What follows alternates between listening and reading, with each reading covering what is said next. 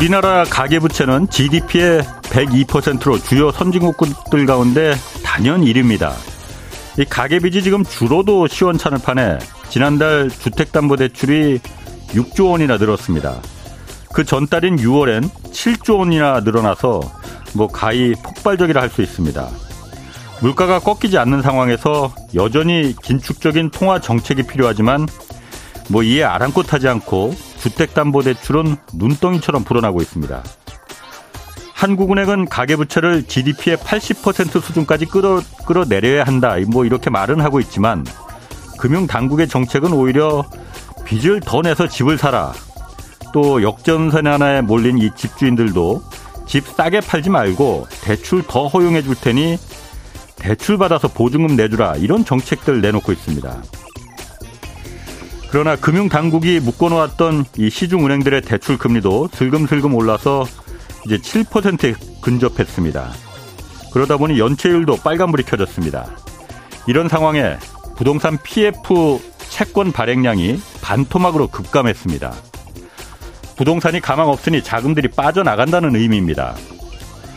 아, 뭐 제가 취재의 원칙으로 삼는 게 사람은 누구나 다 거짓말 하지만은 숫자는 거짓말 하지 않으니 이 숫자만 믿고 따라가면 된다. 이겁니다. 경제지에 나오는 기사가 아닌 지금 부동산 시장의 숫자들을 보면 현재 상황을 정확하게 이해할 수 있을 겁니다.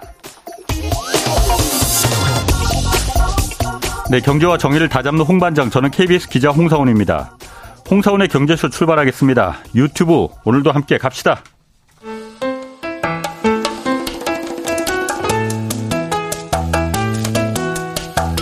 대한민국 최고의 경제 전문가만 모십니다. 어렵고 지루한 경제 프로그램은 거부합니다. 유익하고 재미있는 홍사운의 경제쇼. 네, 오늘 부동산 시장 상황 그리고 이 철근 빠진 순살 아파트 논란 자세히 좀 짚어보겠습니다. 한 분도 서울 사이버대 부동산학과 교수 나오셨습니다. 안녕하세요. 네, 안녕하세요. 어디 다치셨나 봐요? 아, 네. 코에 뭐가 좀 나가지고요. 죄송합니다. 아, 별 말씀. 네. 자, 그, 오프닝에서도 말했지만은 예, 주택담보대출이 이거 뭐 정말 폭발적으로 막 늘고 있거든요. 3월까지는 네. 대출이 가계 대출이 조금 줄어드는가 싶더니 4월부터 늘어나기 시작해서 네. 6월, 7월에 뭐 주택담보 대출이 6조, 7조씩 막 이렇게 늘어나는데 네. 그만큼 이게 빚내서 지금 어쨌든 집을 막 사고 있다는 거잖아요. 네, 맞습니다. 그리고 실제로 서울 수도권 같은 경우에 그렇게 사니까 집값도 오르고 있잖아요. 슬금슬금. 네, 그렇습니다. 그러면 이걸 어떻게 해석을 해야 되는 건지. 뭐 너무 어렵게 생각하실 거 없이 예. 어느 나라나 주택 가격하고 상관없이 대출을 계속 퍼부으면요. 예. 그 대출 버블이 선, 어, 터지게 되어 있죠. 그렇죠. 버블이죠. 네, 네. 아. 그래서 버블인 거 알면서도 예. 아까 뭐 앵커님께서 말씀 주셨잖아요. 예. 전 세계가 긴축을 들어가고 있고 실제로 하고 있고 한국도 한국은행이 아까 80% 맞춰야 된다고 했지 않습니까? 예. 지금 100%를 넘는데 이거 이럴, 이럴 경우에 음. 시스템 위기가 올 확률이 7, 80% 이상으로 높아지는 거를 음. 하느니 보고서에 썼잖아요. 예, 예. 그러면 네. 정부는 사실 어느 정도의 고통을 감수하고 예. 그 경제 펀더멘탈 시스템 개선을 위해서 예. 긴축으로 가야 되는 건 상황인데 당장 조금 아픈 게 싫은 거예요. 당장 조금 아프더라도 나, 도려내야 세 살이 나고 갈 텐데 예. 이걸 썩게 두는 거죠 지금 저는 그런 관점에서 봐요 모든 경, 모든 네. 경제학자들이 예.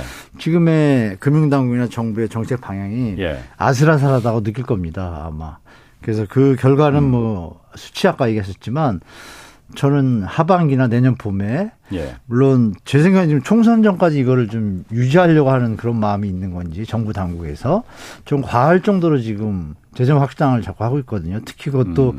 세수가 모자라는 상황에서도 부동산 쪽에 자꾸 돈을 퍼붓는 행태가 과연 맞는 예. 것인지 예. 이거는 사실 전 국민을 떠나서 교육자나 이런 분들이 이제 나설 때가 되지 않았나 할 정도로 예. 정부의 어떤 방향이나 한국은행의 방향이 조금 일반 국민들이 보기에도 좀 의아할 겁니다, 사실은. 뭐 선거까지 의식할 거라고는 뭐 저는 뭐 생각은 안 하고 그건 너무 좀 정치적인 뭐 해석일 수도 있을 것 같고 뭐 물론 그렇게 생각할 수도 있겠지만 은 네, 네, 네, 그건 모릅니다. 그런데 제가 봤을 때는 어쨌든 정부 입장에서도 지금 어, 부동산 PF 시장 지금 오늘 내일 하잖아요. 아슬아슬하잖아요. 네, 또 분양도 지금 실제로는 거의 분양이 안 되니까 미루고 있단 말이에요. 다 그 시행사들이 네, 네. 건설사들이. 네, 그렇죠. 그러다 보니까 부동산 시장이 이게 이대로 죽으면은 PF부터 부동산 PF부터 죽으면은 그게 금융권으로 번질 테고 금융 금융권이 번지면은 전체가 다 무너진다. 이런 사실 그럴 가능성이 있잖아요. 그러다 보니 그럴 일은 없는데요. 어, 그럴 일 없습니까? 아니, 사, 저 2011년도에 그 저축은행 그 수, 아. 수신과 많은 11개가 부도가 났는데 대한민국에 무슨 일이 있습니까? 아, 그때 저축은행 사태 났을 때? 네네. 네. 아, 지금 뭐 예. 새마을금고도 터질래도 안 터졌고. 예, 예. 아무 일도 없잖아요. 예. 근데 무슨 일이 터진다고? 10개가 무너져도 살아난 대한민국인데. 새마을금고도 네. 결국은 돈으로 막은 거잖아요. 네, 정부가 급하게 6조 원을 갖다가 네. 한국은행까지 나서서 유동성을 공급해 줄 테니 갖고 있는 자산 팔지 말고 미국이 하던 방식으로 똑같이 했잖아요. 이거 빌려줄 테니까 이거로다가 새마을금고가 그 환매 조건부 채권을 발행해서 이거로다가 네. 대신 막아라라고 한 거잖아요. 미 국하고는 약간 틀리죠. 미국은 어. 구조조정이나 이런 걸 조건을 넣어 걸었고 음. 여기 새마을금고도 뭐 넣, 넣긴 넣었지만 예. 새마을금고 단체한테 그 권한을 더 많이 부여한 것 같아요. 제가 볼 때. 예. 음. 그래서 조금 도와주는 선에서 끝이는 거지 음. 경제나 어떤 회사 체질 개선에는 음. 신경을 많이 쓰는 것 같지 않아요. 음. 쓰는 척은 하는데 예. 약간 방치하는 느낌이 좀 들고 요번에 그 캠코에서 하는 그 부분에 대해서는 조금 타이트하게 하는 것 같아요. 자산관리공사에서. 네, 거기서 뭐 PF 부실 현장에 대해서 예, 지원하기로 예, 했잖아요. 예, 예. 그거에 대해서는 뭐 한 80개, 90개 현장이 지원을 했고 음. 그 중에서 비율상 한 4분의 1 정도, 예. 한 20% 25%만 적격에 드는 거로 가이드를 잡는 이런 형태는 좋은데 예.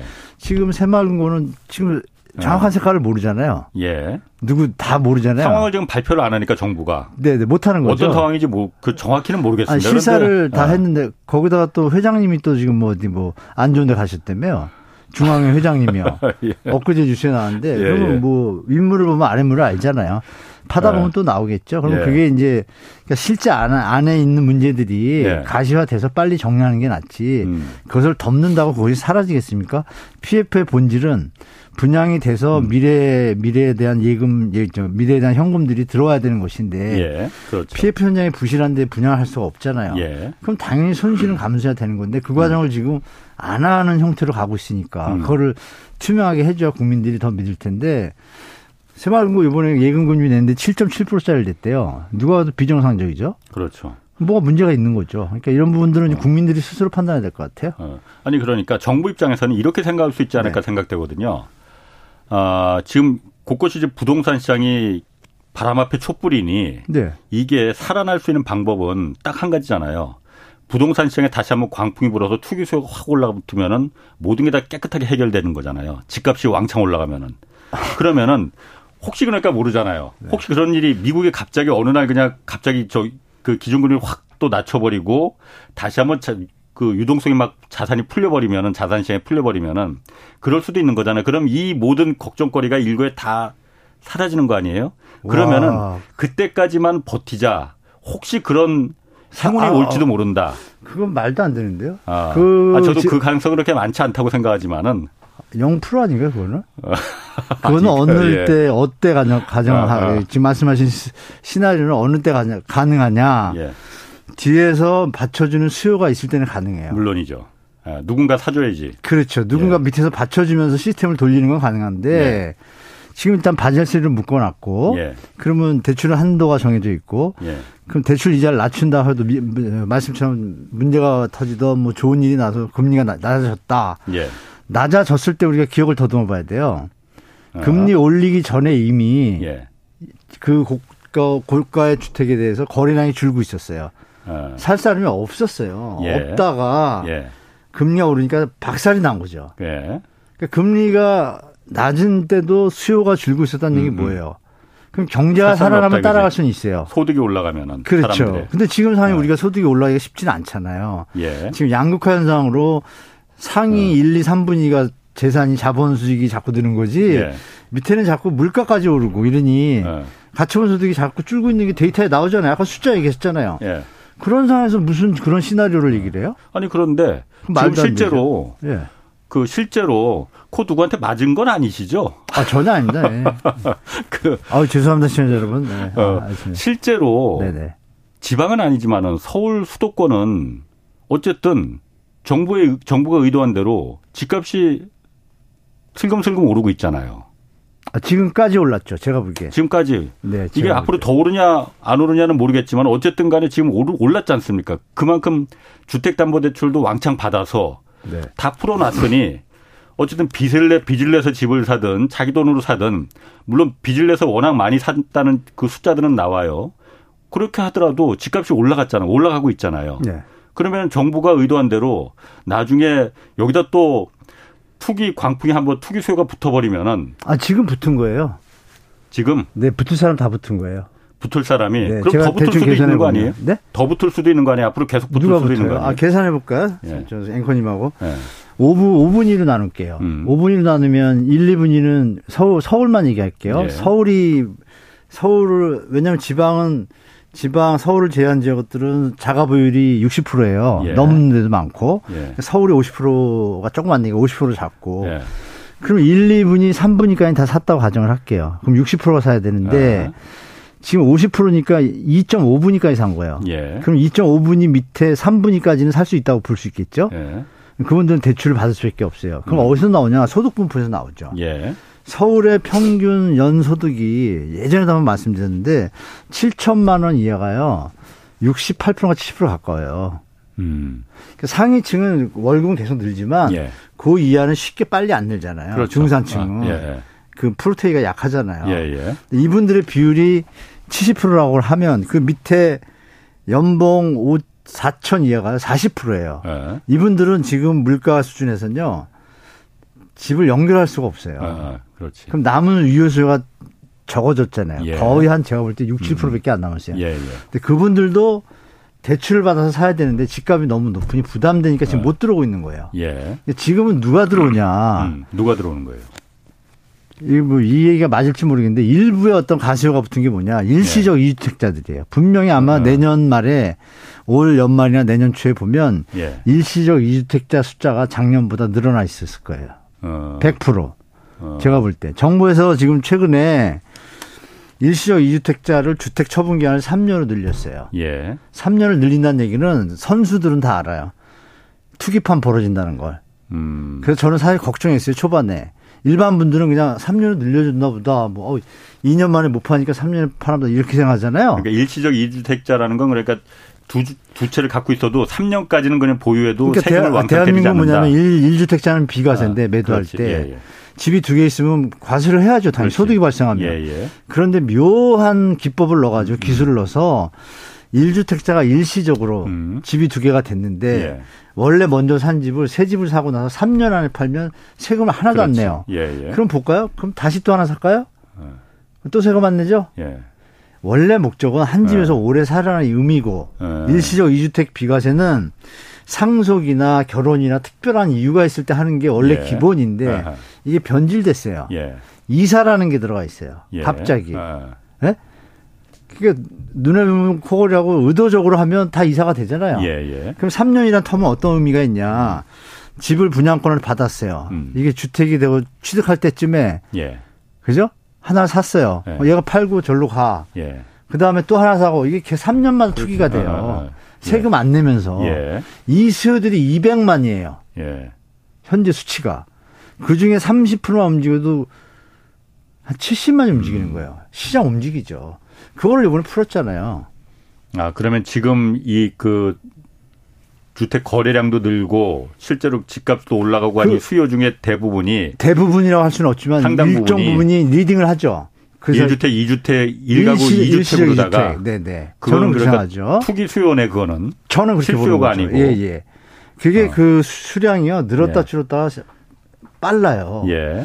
그 결정적인 게 뭐냐면 최근에 송파 강남 일대에 주택 예. 거래된 게 1월부터 지금까지 거래된 것들이 등기 비율이 60%밖에 안 되잖아요. 예. 40%왜 등기를 안 하죠? 1월 달에 샀는데도 어. 그게 이 양반들이에요. 제가 생각할 때. 어. 왜? 지금 취득세 중과는 아직 안 풀렸거든요. 예. 지금 사면 취득세를 좀 많이 내야 돼. 어, 어. 그죠? 예. 근데 정부가 취득세 중과를 완화하겠다고 발표를 했어. 예. 여야가 지금 사이가 안 좋다 보니까 예. 그런 부동산 세제분에 대해서 좀 음. 거리감이 있어요. 예. 해결이 안 됐잖아요. 그럼 예. 어떻게 해야 돼요? 들고 있다가 해결될 때 하면 세금을 들 내잖아요. 예. 예. 대한민국 그런 세금에 대해서 소급까지 하기에는 버겁잖아요. 음. 그런 모습들의 시장들이 보이는 한쪽 구석이 있단 말이에요. 음. 그러면 어디에서 좀 안 좋은 물, 물이 네. 흐르면 물이 하얗던 게 다 새카매지는 것처럼 예. 시장에 그런 경향이 좀 있다. 예. 그러니까 정부가 발표할 때 그런 얘기 했잖아요. 정부 똑똑하거든요. 예. 왜냐하면 이미 매뉴얼이 다 있어요. 발표할 때 기억나세요? 투기 조짐이 보이면 조정하겠다. 예. 기억나시죠? 시청자분들도 다 기억나실 거예요. 왜 이렇게 막 풀어주냐? 예. 그랬을 때 원희룡 장관이 한 얘기가 있어요. 투기 예. 조짐이 있으면 언제든지 바로 가도 되겠다. 예. 조용하잖아요. 음. 이런 부분에 대해서 기자들 분들께서 좀 써주셔야 되는데 음.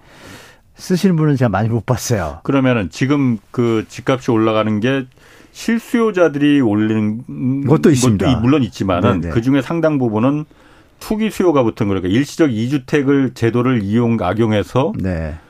이참에 돈 한번 벌어보겠다고 뛰어든 뭐 투기 수요가 분명히 있다 분양시장도 그래서 불붙는 거예요. 그런데 더 이상 그게 계속 투기 수요가 뒤따라서 계속 그 값을 더 중요한 거, 받아주면, 네, 받아주면 되는 거 아니에요? 그것을 뒤에서 받아주는 사람이 있으면 되죠. 네. 그래서 2009년도를 넘어와 보시면 네. 2009년도에도 그렇게 부, 불이 났어요. 네. 2008년도에 푹 꺼졌잖아요. 네. 꺼졌다가 2009년도 1월 2월 음. 2일 날이 대책을 발표하면서 예. 지금 정부가 했던 것처럼 모든 대책 규제 완화를 많이 풀었어요. 세금도 예, 예. 완화하고 뭐 많이 풀어주면서 또 LTV도 85%까지 늘려주고 예. 이러면서 하니까 불이 다시 붙어요. 예. 붙은 게 2012년도에 어떤 일이 벌어지냐. 수도권에 그 당시에 분양했던 물건들 중에 60%가 마이너스 피해요. 음. 근데 그 2009년도 지금 분위기죠. 이때 청약률은 몇백 대래요 다. 아, 그때 잠깐 붙어 불 붙었다가. 그러니까 여기서 중요한 건 뭐냐. 이 수요가 네. 뒤에 있는 분들이 소득이 늘고 경제가 붙으면서 따라 붙어지면 이어져요. 예. 3년 뒤에도. 아. 그때하고 대자뷰예요. 신기하게. 아. 그러니까 제가 볼 때는 알면서 가는 것 같아요. 정부나 아. 예. 이 당국자들 입장에서 예. 거기 뭐 얘기하면 길어지는데요. 결론적으로 뭐냐면 지금 시장은 다시 한번 조정이 올 걸 알면서도 배팅을 하는 거예요. 게임식으로. 음. 투자를 해봤던 분들이 영끌 때, 예. 영끌 한때 많이 거래 많이 했잖아요. 그때 터, 터신 분들은 돈 많이 벌었잖아요. 예, 예. 그 중에 일시적 유투자가 꽤 있어요. 몇십만 있어요. 어. 그분들이 이 좋은 판을 보고 가만히 있겠습니까? 어.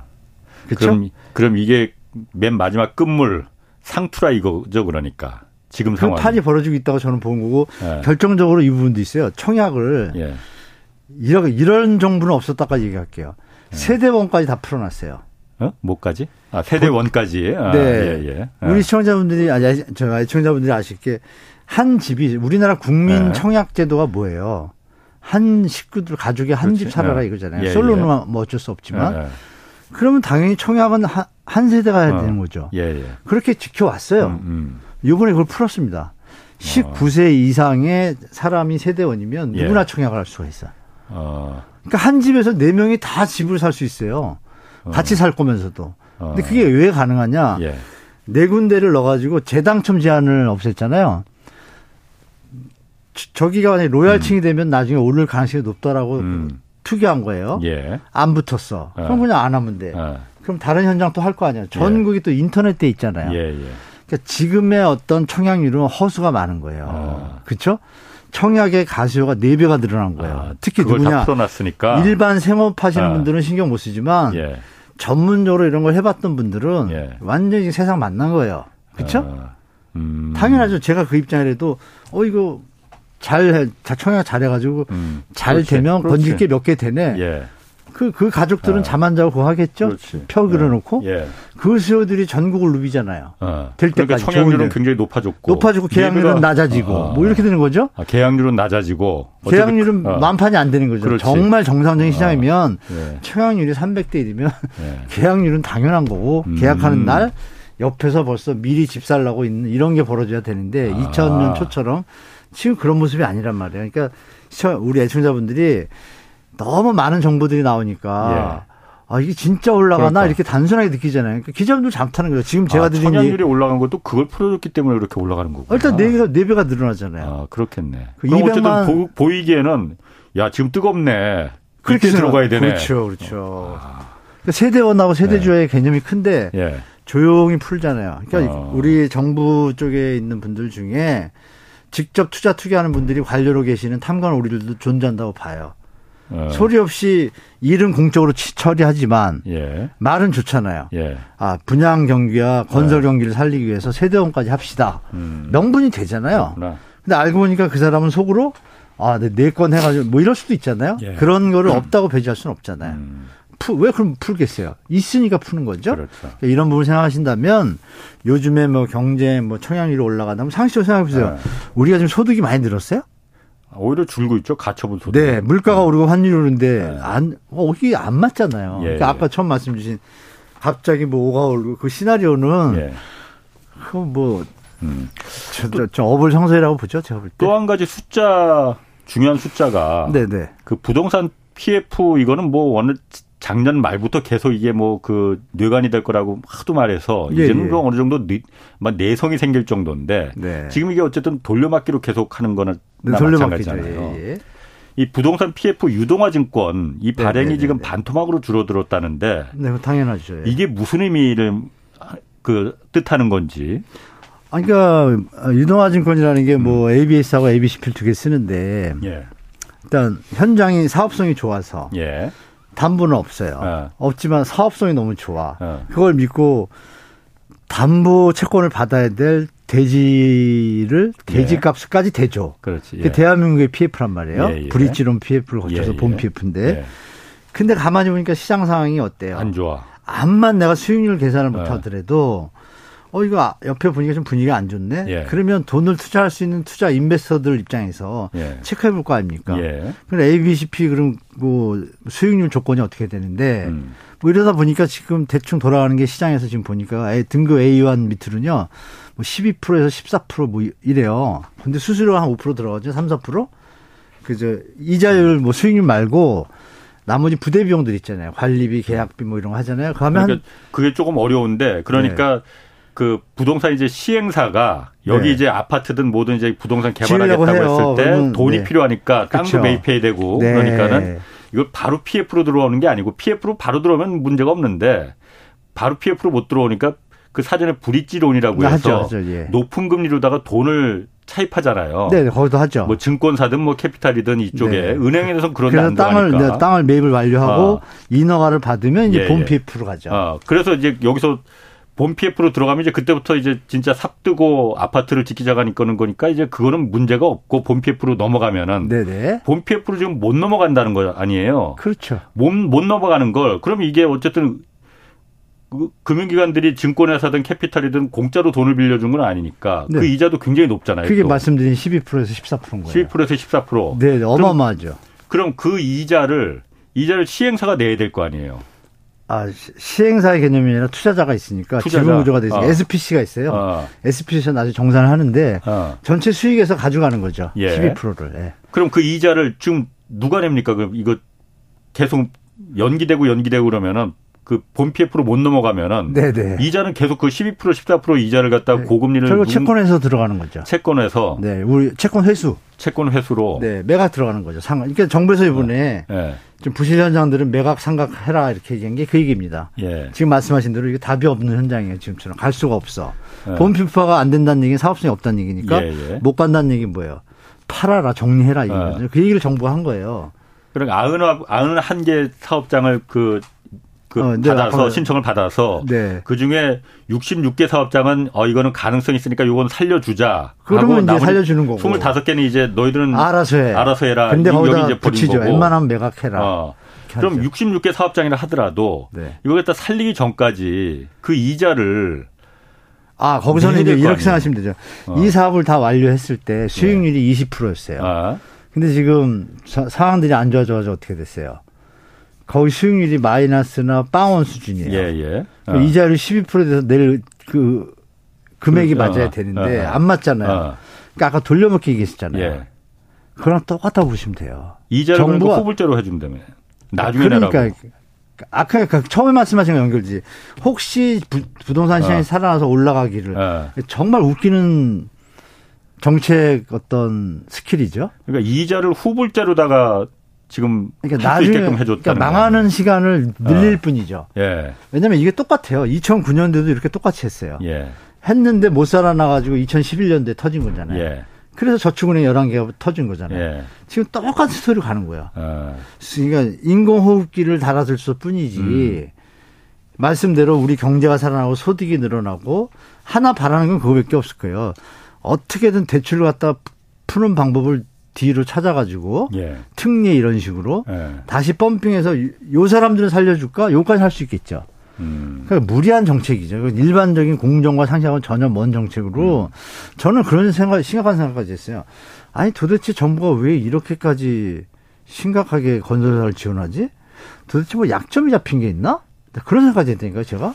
정상적인 음. 마인드를 갖고 부동산을 해본 사람들 입장이면 제가 저, 좀 그럴까 건설사라는 우호적인 저 기관들도 있어요. 예. 그분들조차 그래요. 그분들이 너무 욕심을 내고 거저 먹으려고 하니까 아, 망할 회사는 이제 망해야죠라고 대놓고 얘기를 해요. 음. 원래 그분들이 도와줘야 되는데 그 얘기 는 예. 뭐예요? 뭐라 해줘가 너무 심한 거예요, 지금. 근데 그거를 음. 정부가 부추기고 있어요. 음. 지금은 정리할 때죠. 그렇잖아요. 어떻게 보면 그 돈이 누구 돈이에요? 음. 자기들 자본금이면 다행인데 자본금을 오버했잖아요. 그렇죠. 아, 그렇지. 그 국민들한테 나중에 피해 가잖아요. 정책 방향 정해졌잖아요. 그러니까 지금 그거하고 반대로 간다는 게 자꾸 우려를 자아내고 있는 것이고 네. 시간을 좀 늘릴 뿐이지만 제가 볼 땐 뭐 조만간에 조금씩 터지지 않을까. 새마을금고 네. 사태를 말씀드릴게요. 1월 새마을금고 직전에 먼저 네. 그러니까 그 부동산 PF 유동화증권 발행이 반토막 났다는 게 네, 반토막 났죠. 그게 그거잖아요. 그러니까 어 잠깐만요. 산사태 위기 경보가 들어온 게 있어서 그렇네. 훈난인가 태풍 어, 때문에 어, 제6호 태풍 카눈이 북상해서 카눈. 강한 바람과 많은 비가 예, 예보돼서 산사태 위험 높습니다. 네. 입상 금지, 산림 주변 야외 활동 중단하시고 어, 산지 인근 주민께서는 가족 이웃과 수시로 연락해서 위험 상황 서로 공유하시기 바랍니다. 자, 그 PF 유동화 증권이 반토막 났다는 게본 네, PF로 들어가기 전에 브릿지론으로다가 어쨌든 시행사든 그 SPG 투자자 조합이 빌린 돈이 네네. 이게 계속 그 이 캐피탈이나 증권회사들이 갖고 있는 돈이 이 증권회사들도 돈을 어디서 조달해야 될 테니까 이걸 맞죠. 이 담보를 이 사업권을 담보로 해서 채권을 발행해서 이걸 갖다 네네 그 미래 채권을 거잖아요. 예, 예, 예. 이걸 이제 안 산다는 거 아니에요? 사람들이 위험하니까. 그렇죠. 그래서 발행량이 반토막 나서 그럼 돈을 조달을 못 한다는 거 아니야 지금 맞죠. 돌려막기도 못 한다는 거 아니에요? 맞습니다. 예. 그럼 다음 순간은 결정됐죠. 어. 그럼 그걸 증권사가 또 안 뜬가? 네. 아니면은 그그 시행사나 그 SPC 그, 그 부동산 조합 그 투자 조합을 해산시키고 이거 그야말로 이제 그 빚잔치에서 빚잔치. 있는 땅 이제 팔아 네네네. 어, 팔고 경매 들어 나눠 들은 거. 네. 해쳐 뭐 해야죠. 어. 그 과정이 정상적인 자본주의 시스템의 하나예요. 네. 과도하게 버블링이 됐던 거는 버블이 거치는 과정 속에서 자산 가치에 다시 균형택을 찾아가잖아요. 네. 왜냐하면 아, 이 정도까지 높은 것도 문제가 있으니 지금 상황에서는 토지 가격이 낮아져야 되는구나. 예. 그럼 그동안 우리가 잘못 사업 계획을 잡았구나. 그럼 망한 거죠. 당연히. 그죠? 다시 출발해야죠. 음. 그게 돼야 그러니까. 이제 정상적인 토지 가격의 균형 가격이 다시 형성이 되는데 예. 그걸 또 막고 있는 부분도 있는 거예요. 정부 정책이. 예. 이 세금하고도 또 연관됩니다. 전체 세수가 자꾸 줄잖아요. 그렇지. 예, 예. 뭐 이런 부분이 복잡하다 보니까 뭐다 예. 얘기할 수는 없지만 예. 결론적으로 현재 상황은 경제 상황이나 우리 소득 상황, 시스템 상황을 볼 때 지금 부동산 PF로 다 살리기에는 버거운 건 뭐 누구나 알고 있고. 그러니까 부동산 상황을 갖다 가장 알려주는 지표 중에 선도 지표가 이 부동산 PF가 얼마나 활성화되느냐, 네. 브릿지론에서 얼마나 이게 정상적인 본 PF로 넘어가느냐, 네, 네. 이게 지금 넘어가는 게 없잖아요, 지금. 네, 금리 수준은 또 어떠냐도 봐야죠. 그렇지. 수익률이 30%인데 금리가 30%면은 네. 1년 만에 박살인데 이게 하겠어요? 네. 그두 개 이렇게 말씀하신 거랑 금리하고 보면 지금 금리 상황이 벌써 예견되잖아요. 네. 이런 걸 생각해 볼때 지금 부동산 PF를 정부가 살린다는 게 한계가 있다는 걸 누구나 짐작할 수 있잖아요. 그러니까 지금 얘기도 이제 일정 부분은 매각이나 상각 절차, 말은 네. 표현은 그렇지만 빚잔치 하는 얘기죠. 예. 경매하고 털어라 이 얘기입니다. 아니면 채권으로 매각을 하든지. 음. 아까 말씀하신 대로 지금 그래서 인공호흡기를 달아서 계속 연명시키고 있는 건데 그러니까 네. 한번 투기 광풍이 한번 재수 좋게 한번 불어오기만을 기다리는 건데 이게 얼마나 버틸 수 있을지. 2년 정도 버팁니다. 1년 지나갔죠 이제. 네. 그러니까 내년 말이나 후년 초면 이제 더 못 버틸 것 같아요 제가 볼 때. 자, 아, 물론 이런 경우는 어, 있겠죠. 뭐, 뭐 버틸, 어. 2, 차 전지 같은 게 갑자기 막 대박이 나서 대한민국이 막 돈은 너무 뭐 이러면 또 모르죠. 그럴 가능성은 좀 음. 많이는 없죠. 네. 뭐 2차 전지하고 부동산하고 무슨 상관 있나 그렇게. 어, 2차 전지가 아. 돌아가면 예. 2차 전지에서 돈을 번 분들이 부동산을 또 투자하잖아요. 아. 다 연관됩니다. 아, 그 주식으로 돈을 번 사람들이? 네, 네. 아, 주식을 하는 분들의 예. 특성은 예. 부동산을 하신 분들이 주식을 많이 안 하고 네. 주식을 많이 하시는 분들이 부동산을 많이 아, 안 그런 해요. 그런 연관 관계도 또 있나요? 네, 부동산에서 아. 많이 벌면 나중에 주식을 좀 여유 있게 하고 알겠습니다. 주식으로 이제 막 사실 많이 번 네. 분들은 어, 이제 부동산 몇 개 사야지 음. 빌딩 사야지 이러면서 서로 이렇게 또 호환됩니다. 네. 예, 예. 순살 아파트 요것도 좀 다뤄야 돼요. 요즘 순살이요? 예, 예, 예. 그 어, 무량판 구조에서 철근이 빠진 채 시공됐다. 그래서 이제 순살 아파트라고 말하는 거잖아요. 네. 일단 일단 무량판 구조라는 게 뭐예요? 간략하게. 그 이렇게 생각하시면 옛날에 우리 기억을 더듬으시면은 아파트 질 때 보면 이렇게 한 층 한층 한층 이렇게 시멘트 붓는 거 보실 거예요. 예, 예. 그게 이제 그렇지. 벽식 구조라고 하는데 그게 예. 제일 비용도 저렴하고 예. 쭉쭉 올라가는데 나중에 구조 변경이 어려워요. 내력벽이다 보니까 음, 음. 음. 내력벽은 건드리면 이게 하중에 문제가 예, 있으니까 예, 구조 변경이 잘 안 되잖아요. 그러니까 리모델링이 잘 안 되죠. 근데 그게 저렴해요. 저렴해서 그걸 많이 썼는데 그다음에 이게 라멘조라는 거예요. 골조를 세운 다음에 대들보를 세워요 이렇게 음, 중간에. 네네. 예. 그거는 이제 대들보하고 골조가 딱 있으니까 음. 우리가 옆에 붙인 벽들이 내력벽이 아니라 예. 가성벽 가연벽이 돼가지고 뜯기가 쉬워요. 그러니까 아. 리모델링이 쉬워. 예, 예. 근데 얘는 이제 또 소음이 좀 줄죠. 왜냐하면 소음이 보호하고 이걸 타가지고 밑으로 내려가니까. 예. 근데 무량판은 이제 또 소음이 구등으로 해서 바로 내려가니까 또 그러니까 세 방식이 있어요. 지금 말씀드린 네. 네, 벽식 구조가 있고 예. 그다음에 라멘 구조가 있고 어. 대들보. 어. 여기서 이제 지금 이 무량판은 음. 기둥만 세워놓고 이 보가 없는 거예요. 예. 그러면 보가 없다는 건 불안하잖아요. 누가 음, 음. 봐도. 그러면 이게 튼튼하려면 어떻게 해야 되겠어요? 철근으로. 그래서 이제 네 기둥이 있다 그러면은 이렇게 했는데 옛날에는 여기다 보가 있으니까 더 튼튼한데 예, 예. 불안하니까 어. 떻게 해요? 그러면 이 철근 골 콘크리트니까 이렇게 예. 박혀 있잖아요. 예. 그러면 이 부분에다가 보강 철근을 해요. 기둥 있는 데다가 그 이 판때기를 아. 못 움직이게끔 아. 꽉 잡아주려고 여기다 보강 철근해서 음.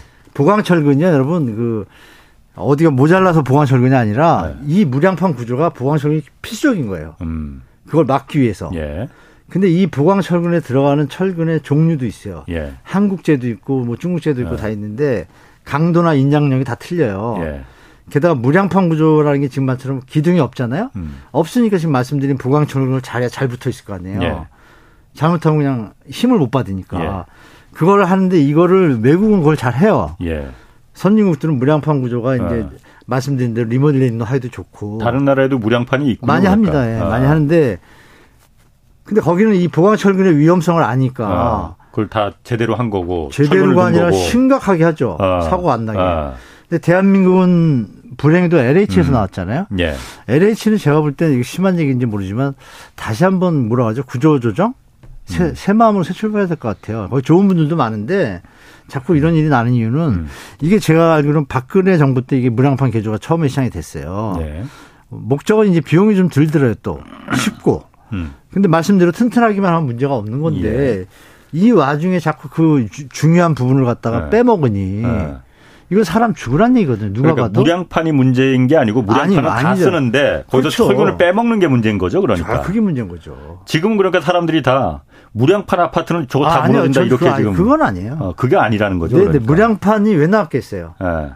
좀더 나은 건축 시스템 공법으로 하려고 나온 게 마지막인데. 층간 소음도 좀 줄어들고. 아, 장점이 많이 있어요. 네. 네. 왜, 저, 리모델링 하기도 편하고 네. 여러 가지 좋은 점이 많은데 그걸 하기 위해서는 당연히 더 다른 부분을 보충해야 되잖아요. 예. 그게 아까 그 부분이에요. 대들보가 음. 못하는 역할까지 예. 기둥에서 잡아줘야 되니까 예. 그러면 이 슬래브라 그러죠. 이 바, 닥 예, 예. 슬래브에도 철근 콘크리트가 돼 있잖아요. 예. 거기에 끄다리를 딱딱 끌어서 인장을 잘 잡아주면 이게 잘 안 무너지잖아요. 이해되실 거예요. 예, 예, 예. 그럼 여기서도 꽉 그걸 잘 잡아주고 있으면 이게 무너져도 이렇게 통으로 안 무너져요. 음. 끄다리가 이렇게 휘어지거나 벌 신호를 알죠. 예, 예. 미리 음, 음. 미리 대비가 되는데 이번엔 정말 난림 공사의 극치라고 저는 뭐 말씀드릴게요. 제가. 아니 그러면은 이번에 그 국토부에서 발표한 게 LH가 건설한 아파트 그 주차장 25곳이잖아요. 네. 민간 아파트들도 민간 분양 아파트들도 그럴 수 있죠. 예. 무량판 구조를 다 쓰잖아요. 네, 네. 거긴 제대로 공사하실 수가 있겠죠. 그러니까 이번에 무너진 데들은 공통적인 건 그거예요. 예. 원래 공법대로만 하면 문제 없어요. 예, 예. 그러니까 빼먹다 보니까. 아. 그러니까 빼먹는 기법, 기법이 또 있어요. 예. 그게 저 정확한 제가 단위는 모르는데 뭐 예. 파스칼 pH가 그 음. 강도 수준이 있어요. 20에서 예, 24라고. 예. 20을 해도 되고 24를 해도 돼요. 예. 그러면 정말 인간적인 기술 장인들은 24를 풀로 채우겠죠. 예. 튼튼하게. 예. 그러면 조금 좀 아쉬운 예. 애들은 20에 맞추겠죠. 감리가 검사를 하죠. 어, 그 범주 안에 들었으니까 통과. 예. 근데 지금은 어떤 상황이냐. 그게 15, 14밖에 안 되는 거예요. 아예 대놓고 빼먹은 거죠. 그게 사고가 나는 거고. 그거를 그러면은 네. 감리가 그거 예, 예. 하라고 감리를 둔 거잖아요. 이번에 네. 뭐, 뭐 카르텔 얘기도 그 설계 그 감리에 예, 그 LH 감리. 예. LH의 전관들이 다 거기 가 있으니까는 서로 봐준 거 아니냐. 네네. 네. 감리가 그걸 왜 그러면은 그 못 밝혀냅니까? 그러니까 이 건설 구조라는 못 밝히는 게 아니라 안 밝힌 거죠. 그러니까 제가 그걸 잘 이해를 못 하겠더라고요. 네. 이게 발주처는 LH입니다. LH가 직접 네. 짓는 게 아니고 LH가 그렇죠. 막 시행만 하는 공공 네. 분양 아파트니까 예, 예. LH가 시행만 하고 음. 나머지 설계사는 아 저 시공사는 뭐뭐 뭐 삼성이든 대림이든 현대든 일반 건설회사들이 거기 네, 네. 들어와서 시공을 한 거잖아요. 예, 예.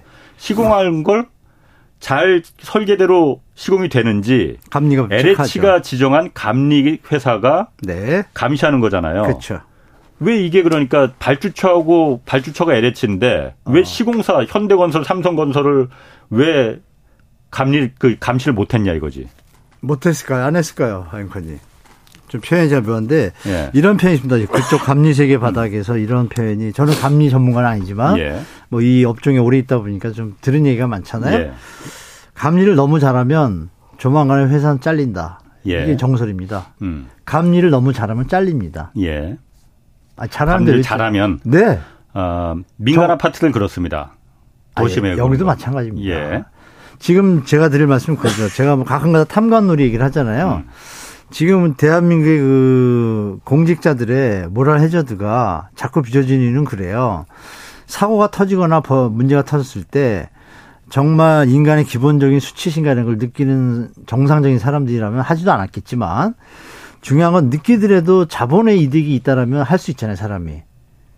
돈이 급하면. 근데 여기에 사고가 나거나 이랬을 때 이후에 어떤 그 벌칙이라 그럴까? 예를 들어서 이거 만약에 감리 잘못했다 그러는데 사형이라고 가정할게요. 예. 잘하라고 안 해도 할 거예요. 그죠? 음. 근데 우리는 그게 벌칙이 약하게 풀어놨어요. 예. 왜? 또 변호사들이 일이 터져야 또 소송에서 밥을 먹고 사니. 이런 지금 전, 전 사회 시스템에 탐관 오리 형태의 시스템들이 음. 기승 아주 기승을 부리고 있어요. 제가 볼 때. 음. 그게 이제 여기까지 번진 건데 LH를 나왔으면 그래도 전문가들이잖아요. 예. 정말 몇십 년 동안 아주 퇴직을 하셨을 거고. 그러면 마음에 손을 얹고 이렇게 안 했겠죠. 그럼 음. 어떤 분위기로 넘어갔을까요? 우리 일진이나 애들이 어떤 나쁜 짓을 하면서 나쁜 짓을 알면서 같이 하잖아요. 패거리 카르텔이 형성된 거죠. 예. 예.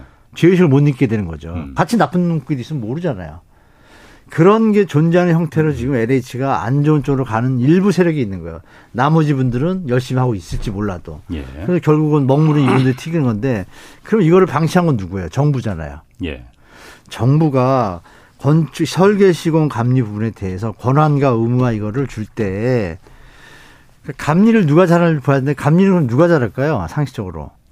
감리 감리 아, 분야가 보세요. 어. 땅을 파고 바닥을 깔고 골조를 예. 세우고 예. 토목을 하고 여러 가지 파트가 있잖아요. 그거를 건축사는 뭐 하는 분이죠? 설계하고 건물 짓는 사람들이지. 예. 네, 아 건물까지는 안 짓죠. 예. 건물 설계? 짓는 걸 아. 보죠. 예, 예. 설계가 1번이죠. 음. 건축사가. 예. 근데 이, 2000 제가 알기로 13년도가 15년도에 뭐 예. 직무평가제도 우리 정 바꿨잖아요. 박근혜 정부 때. 예. 그때 이 건축사가 감리 수석 감리사 자격의 어떤 패턴이 바뀌는 게 있었어요. 예. 그래서 한때 기술사분들 예. 기술사라고 있습니다. 예. 각 분야별로 예. 기술사들이 체킹을 해야지 이게 정상인데 그분이 수석 감리사가 되고 감리 감리원이 기술사분들이 따로따로 따라오는 형태가 되는 이상한 형태가 갖춰졌어요 지금. 그거 뭐 음, 음. 말씀드리면 좀 괴로운데 그래서 저한테 전화가 한 분이 왔어요. 뉴질랜드에서 감리를 하시던 분이 서울에 도, 돌아오셨는데 예. 본인 얘기가 그거예요. 다 얘기 못하지만 세상에 이런 나라가 있냐고 한탄을 하시더라고. 자기를 방송에 출연시켜달래요. 다 터들겠다고. 국가를 위해서. 국민들의 생명이 있는데 어떻게 이런 발상을 하는지 너무 이해가 안 된다는 거예요. 뉴질랜드는 나라에서 30년을 그 하셨다는데 거기는 그냥 기본이라는 거예요. 그러니까 기본. 잘 이해를 못 하겠는데 그 그러니까 감리가 뭐가 잘못됐길래 감리 감리가 권한 권한이 있어야 되는데 예, 예. 권한을 주는데 의무가 있고 외압을 안 받아야 되잖아요. 예, 예. 근데 감리 설정을 갖다 예를 들어서 보세요. 국가에서 국가에서 감리 회사들을 만약에 이 우리나라 50개가 있다. 감리를 50개를 추첨제로 한다고 가정을 할게요. 예. 잘할까요? 못할까요? 추첨제로? 네. 그걸 왜 추첨제로 하죠?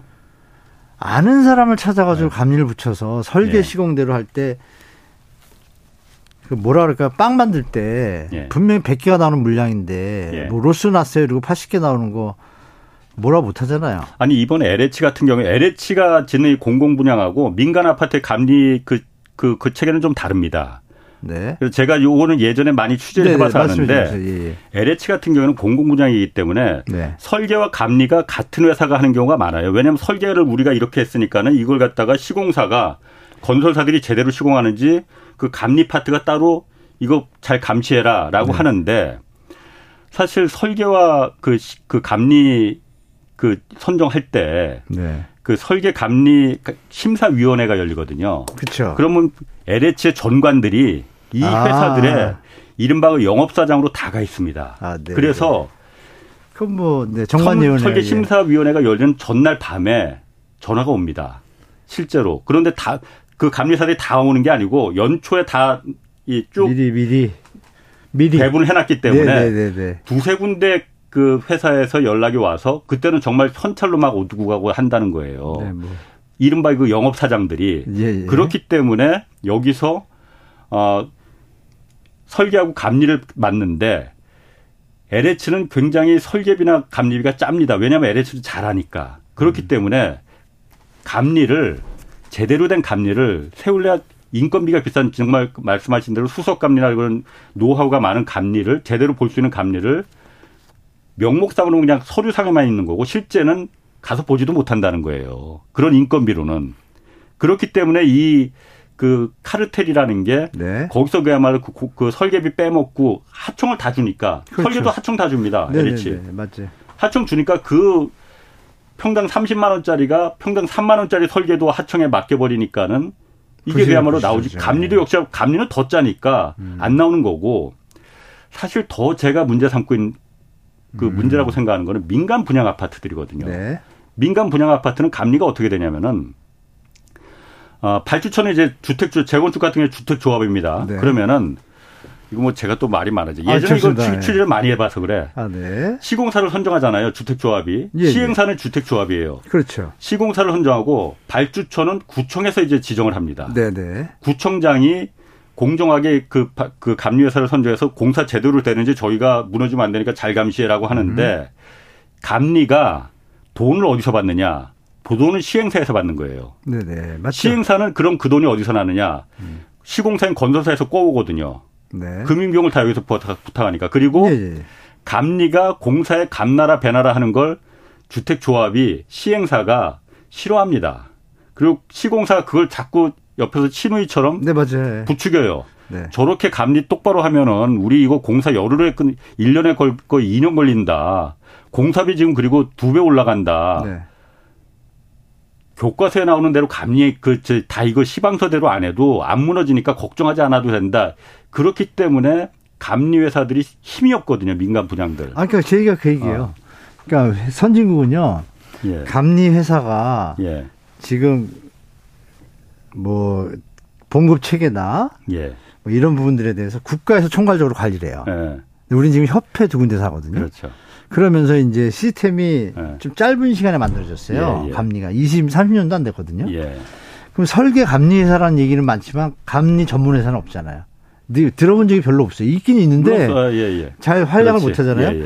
그러면 이제 해외는 어떠냐면 그 감리 회사가 전문적으로 그냥 딱 있어요. 예. 있어 가지고 그 감리 회사를 말씀드린 형태로 맞습니다. 예. 예, 하기 때문에 예, 예. 그 감리 회사는 이 전이 대, 대금 아까 말씀드린 그 예. 감리 비용 비용에 대해서 지금 말씀하신 시행사나 시공사의 외압을 받을 일이 없어요.